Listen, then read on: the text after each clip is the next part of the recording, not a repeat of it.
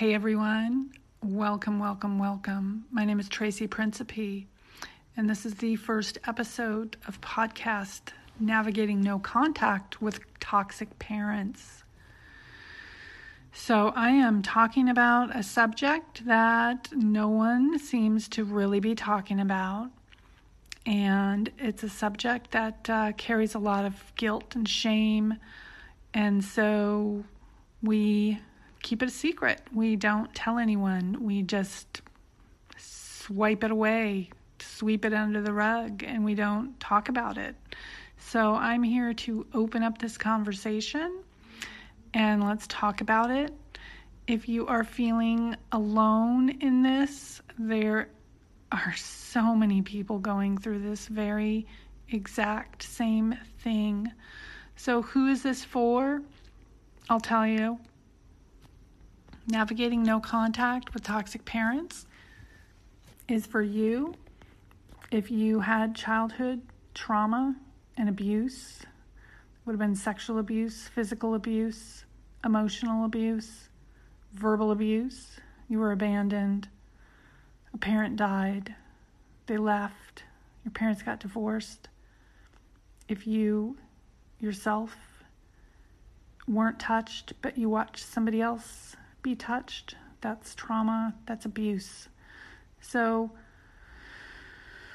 when those things happen to us by our primary caregivers, our parents, especially a mother, we develop coping skills as adults and we walk around with those coping skills, and those usually show up in relationships. Um, but they show up in all areas of our lives but you're going to most see those in relationships.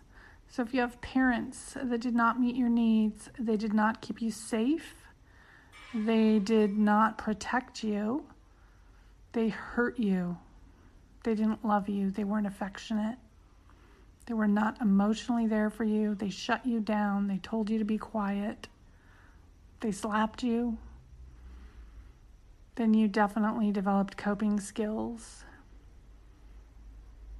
as an adult. Now, as an adult, those parents that raised you are much the same as they were back then. So, as an adult, you still try to respond to your parents and you're looking for acceptance, you're looking for acknowledgement, you're looking for love, and you still aren't going to get it and you don't get it, but you keep going back as a child, you didn't have a choice, but you do have a choice as an adult. But why do we do this? For many reasons, which I'm about to go into. Does this resonate for you? Can you see this? Your parents haven't changed much, so they still, as an adult, are manipulating you, uh, verbally abusing you, they might gaslight you, ghost you. All of those tactics might have changed a little bit, um, but they're still abusing you in some way. And you put up with it. You don't set boundaries. You give in. You try to reason and logic, use logic and reason with them try to explain yourself, you defend yourself. And this is just a hamster wheel that goes around and around and around, and nothing really changes. So, think about your parents for a minute your mother, your father, either one or both. And take a look at the dynamic most of the time, you're going to have a parent uh, that's a narcissist, that is an alcoholic or an addict of some sort, that has some other mental illness or personality disorder, um, or maybe they're just controlling. Maybe they're any and all of those things. And then you have another parent that is the codependent or the enabler. Um, and so, what's the dynamic between your parents if they're still together? If your parents chose another partner? Is it a is it still a similar dynamic? Um, think about those things. Your parents might have been alcoholics when you were a kid, and they're still alcoholics. Um, if there's a mental illness or they're narcissists, that's probably not going to change if they never got help. So if they are not getting help, uh, they're not getting into a treatment program or 12 step program, they're not seeking out therapy or medication, um, then they, you know, they're they're just not going to change. It's just not going to happen. So what I always like to tell people is the number one thing that you have to do, and the very first step that I do with my clients is that you have to give up the fantasy that they're ever going to change because they're not. The only time they might change is if they got sober, if they got clean, if they got on the right medication, saw a therapist. But even then, you would want hard physical evidence of them really trying to change and giving them plenty of time to really make those changes before you, you know, allowed yourself to let them back in your life again. Because how many times have you let them back in your life and the same thing happened again and again and again? And here's what happens with that every time you experience that, you're re traumatizing yourself. So let me ask you when you have done that, what happens? You experience anxiety, you experience basically feeling terrible about yourself. You might even experience nausea and stomach upset. Uh, you might go into a depression. You might just cry and want to go to sleep. You just feel terrible. So every time you do that, your body is having a response to those old trauma patterns from your childhood. And this hurts your body, it hurts your cells, it hurts you, and you could take days to come out of it. And so I want to ask you how is that serving you? Is it time to go no contact with your toxic parent? Maybe you've already tried low contact and that hasn't worked out very well. Low contact can work sometimes, but it usually doesn't because the problem is is these types of toxic parents do not respond to boundaries. They don't respond. They have no respect for boundaries and they just don't respond to boundaries. So oftentimes, because of the the lack of respect, um, and they can often be volatile and angry. No contact is the only way. It is the only way. Now, a lot of people might disagree with me on this, and that's okay. Um, I know years ago in therapy, uh, therapist told me to, you know, work things out with my mother just to keep it neutral, keep it in a neutral place, meet her in public, and, you know, do a quick coffee. Uh, and I did that for a while, did that for a while. But then I got to thinking, you know, why am I doing this? Uh, you know, I, why am I doing things like this? And so one day I decided I didn't want to do that anymore and that going no contact was the only way that I could truly begin to heal myself. Because when all your energy is focused on the other person and trying to defend yourself and trying to um, use logic and reason, it takes up so much energy, it takes up all your energy and resources, and you're burned out and you're exhausted. And the focus is always on them, the drama. So when you can cut yourself off from that and give yourself some time and space to heal, that's when you can focus on yourself and really get to know who you are. Because when we come from these environments, we don't even know who we are. We didn't get that secure attachment message to be able to do that. Our messages were very confusing, very shameful, very hard to understand. And we internalized it. and we took on all the shame and the guilt being a bad kid.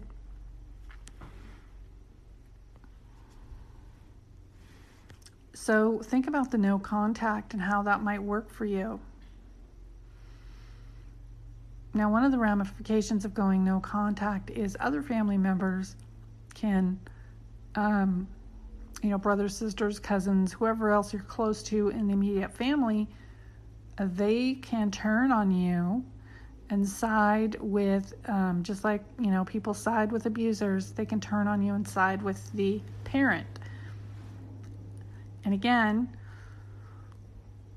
what you have to understand is all those family members came from that same cloth. They were cut from the same cloth. So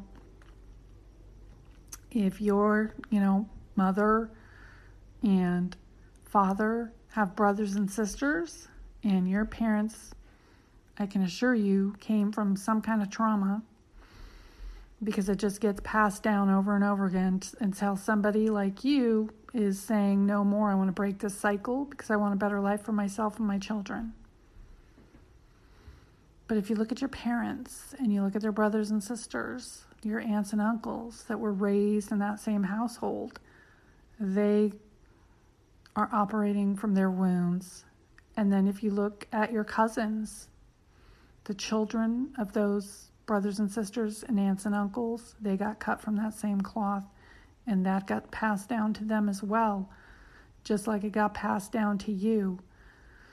But until somebody and all those family members, and oftentimes it is only going to be you that's going to stand up and say, Hey, uh, I no more of this. Is anybody with me? And you're going to be the only one standing up, and nobody else is going to be with you. So you have to understand that. It is that, you know, trailblazer, that warrior that is going down the path alone because people aren't ready for that kind of change. They aren't ready to deal with it, and they would prefer to stay, you know, in that conditioned, wounded place because facing your pain and feeling your feelings is not easy. Okay?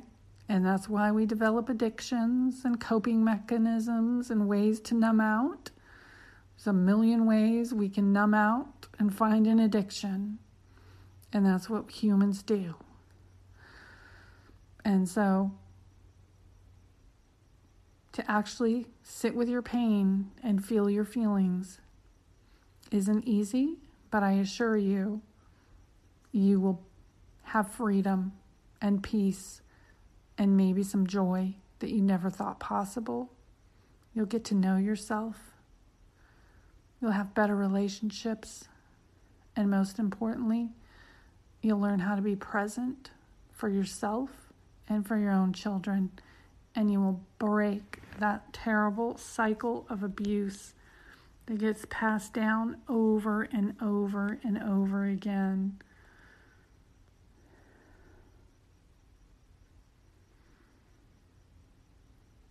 So let's talk a little bit about the guilt and the shame the conditioning.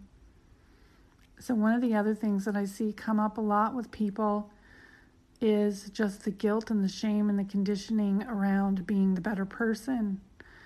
I must forgive my parents, especially if you have religious conditioning. You know, I must forgive no matter what. That's my mother. And then we feel shameful talking to other people because they don't understand. They might even say things like, Oh, aren't you over that? You're an adult. That happened when you were a child. Just get over it. And these are well meaning individuals. They just don't know what to say. So they are not able to hold space for us. They're not able to witness us or validate us. And so when talking to people like this, it can make us feel worse and feel more alone because nobody understands why we want to do this. Nobody understands. So it makes it hard and we feel bad and we second guess ourselves. Because again, we don't trust ourselves. We don't trust ourselves because nobody was there to mirror that back to us as children. So we learn to not trust ourselves. We don't trust our intuition. And so we continue with the conditioning of putting on masks and layers to be an, another person, to feel worthy and validated by our parents. But we can put on as many masks and be a different person, and we still won't get that love because they're not capable. They just are not capable. So, the sooner that we can come to that realization, the sooner we can move on with our own healing.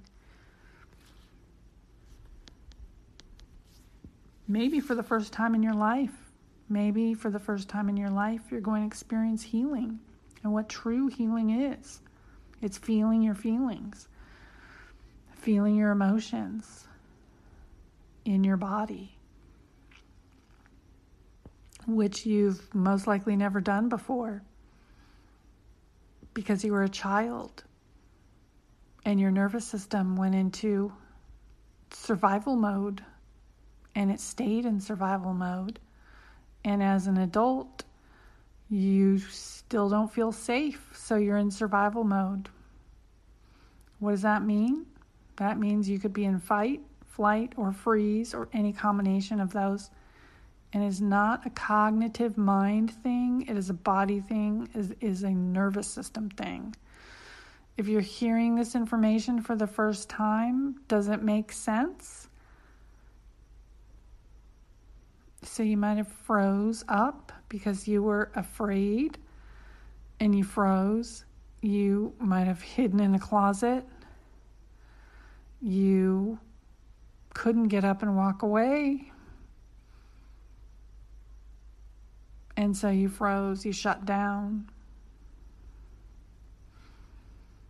Or you experienced fight or flight, where you did try to stand up for yourself or some other sibling.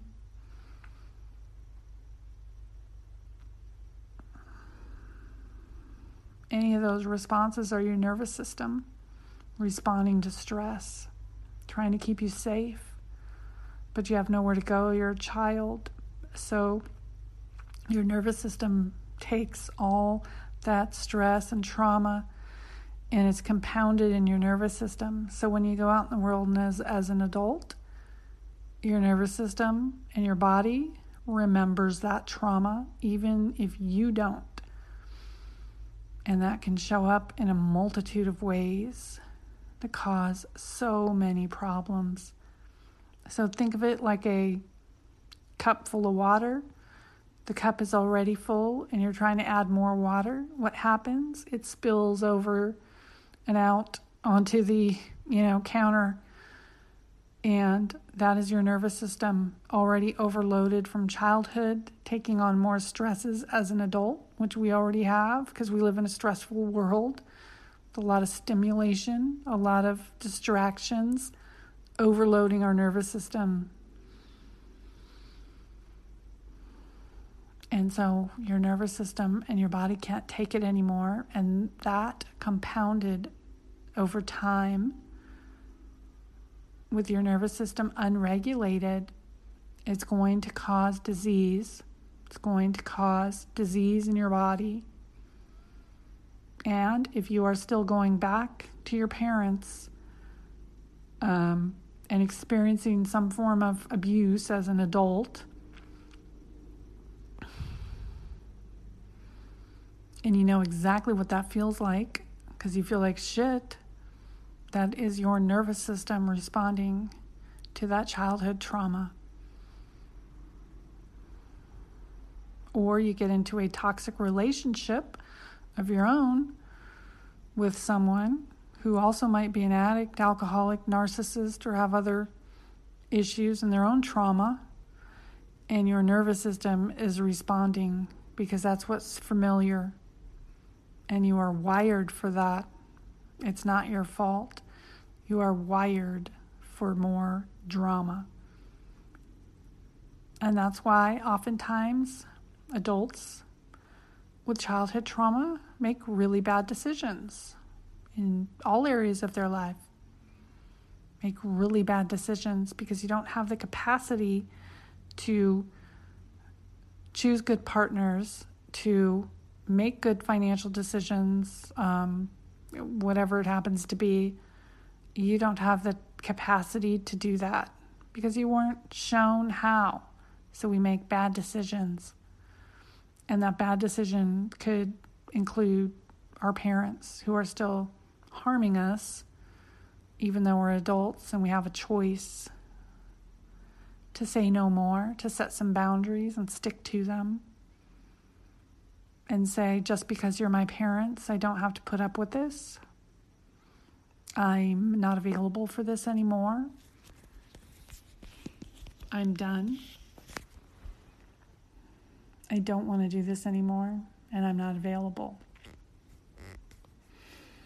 The other things that a lot of my clients do, they they want acknowledgement so bad they'll write letters of you know how how they were hurt, um, you know what what parents did, and the problem with that um, is, or they might even call or text or email or whatever uh, is that most of the time they never get the, in fact, I would say nobody that I've ever worked with has gotten the acknowledgement that they wanted from sending out those letters.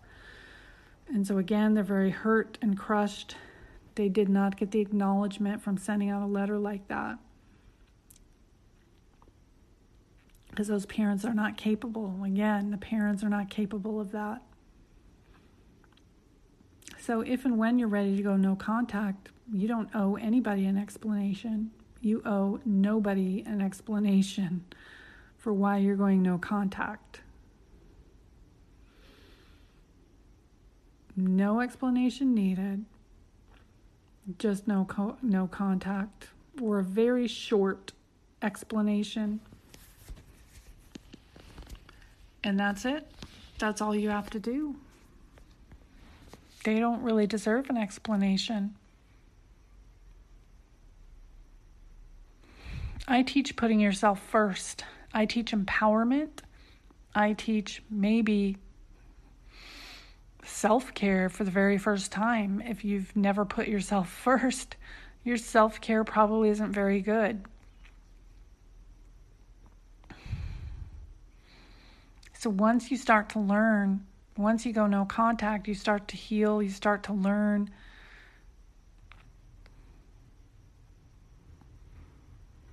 It opens you up for so much more. It opens you up to see who you are. And that's building a foundation, a foundation that you've never had. You never got a foundation, and so you have to build one. It's not a linear process, it's not a straight line, it's squiggly. Lots of people might go no contact and then they have a break and they go contact again. There's no right or wrong here. It, it's a process, and it's like I said, it's not a straight line, so that happens, and you don't have to beat yourself up about it. But once you get the tools to get stronger and feel really good and confident, it'll be less and less likely to fall back into those patterns. Usually, what happens is, you know, around a birthday or a holiday or something like that, is when people will make contact. And it might even go okay for a while, but it never stays that way. It always, you know, ends in drama, the same drama. And so it happens, and then you build your foundation and you work at it again and that's usually you know somewhere along the lines is usually what happens with most of my clients is they just have a breaking point. They have a breaking point and then that really is the no contact for good. They're done. You get to that place and you're done. And it's actually pretty peaceful and it's um, easier when you get just to that point of being completely done and at that point, the parent has probably done something that is just unforgivable at that point. And you know you're done. You just know. And it becomes a lot easier But this is a process that I help my clients walk them through and then begin healing themselves, which is the big task of once you cut out that drama, you can focus on yourself and look at why you do things the way that you do them and empower yourself to do so much more and be who you really are because at this point you probably don't have a clue as to who you are, and that's okay. It's okay. None of this is your fault. None of it is your fault. These things happened. They were real. And now we get to do something about it. And now we get to heal. And this is one of the first steps. So I want to thank you for tuning in to this very first episode. I have a Facebook group with the same name, Navigating No Contact with Toxic Parents. That is my Facebook group. It's a very lively, engaged group, lots of really, really supportive souls. Um, it's amazing how everyone just offers really sound, solid advice and listening skills and just being present. So, hopefully, you'll join and find that a safe space to share. All right. Signing off on my first podcast. Thank you for tuning in. We'll see you next time.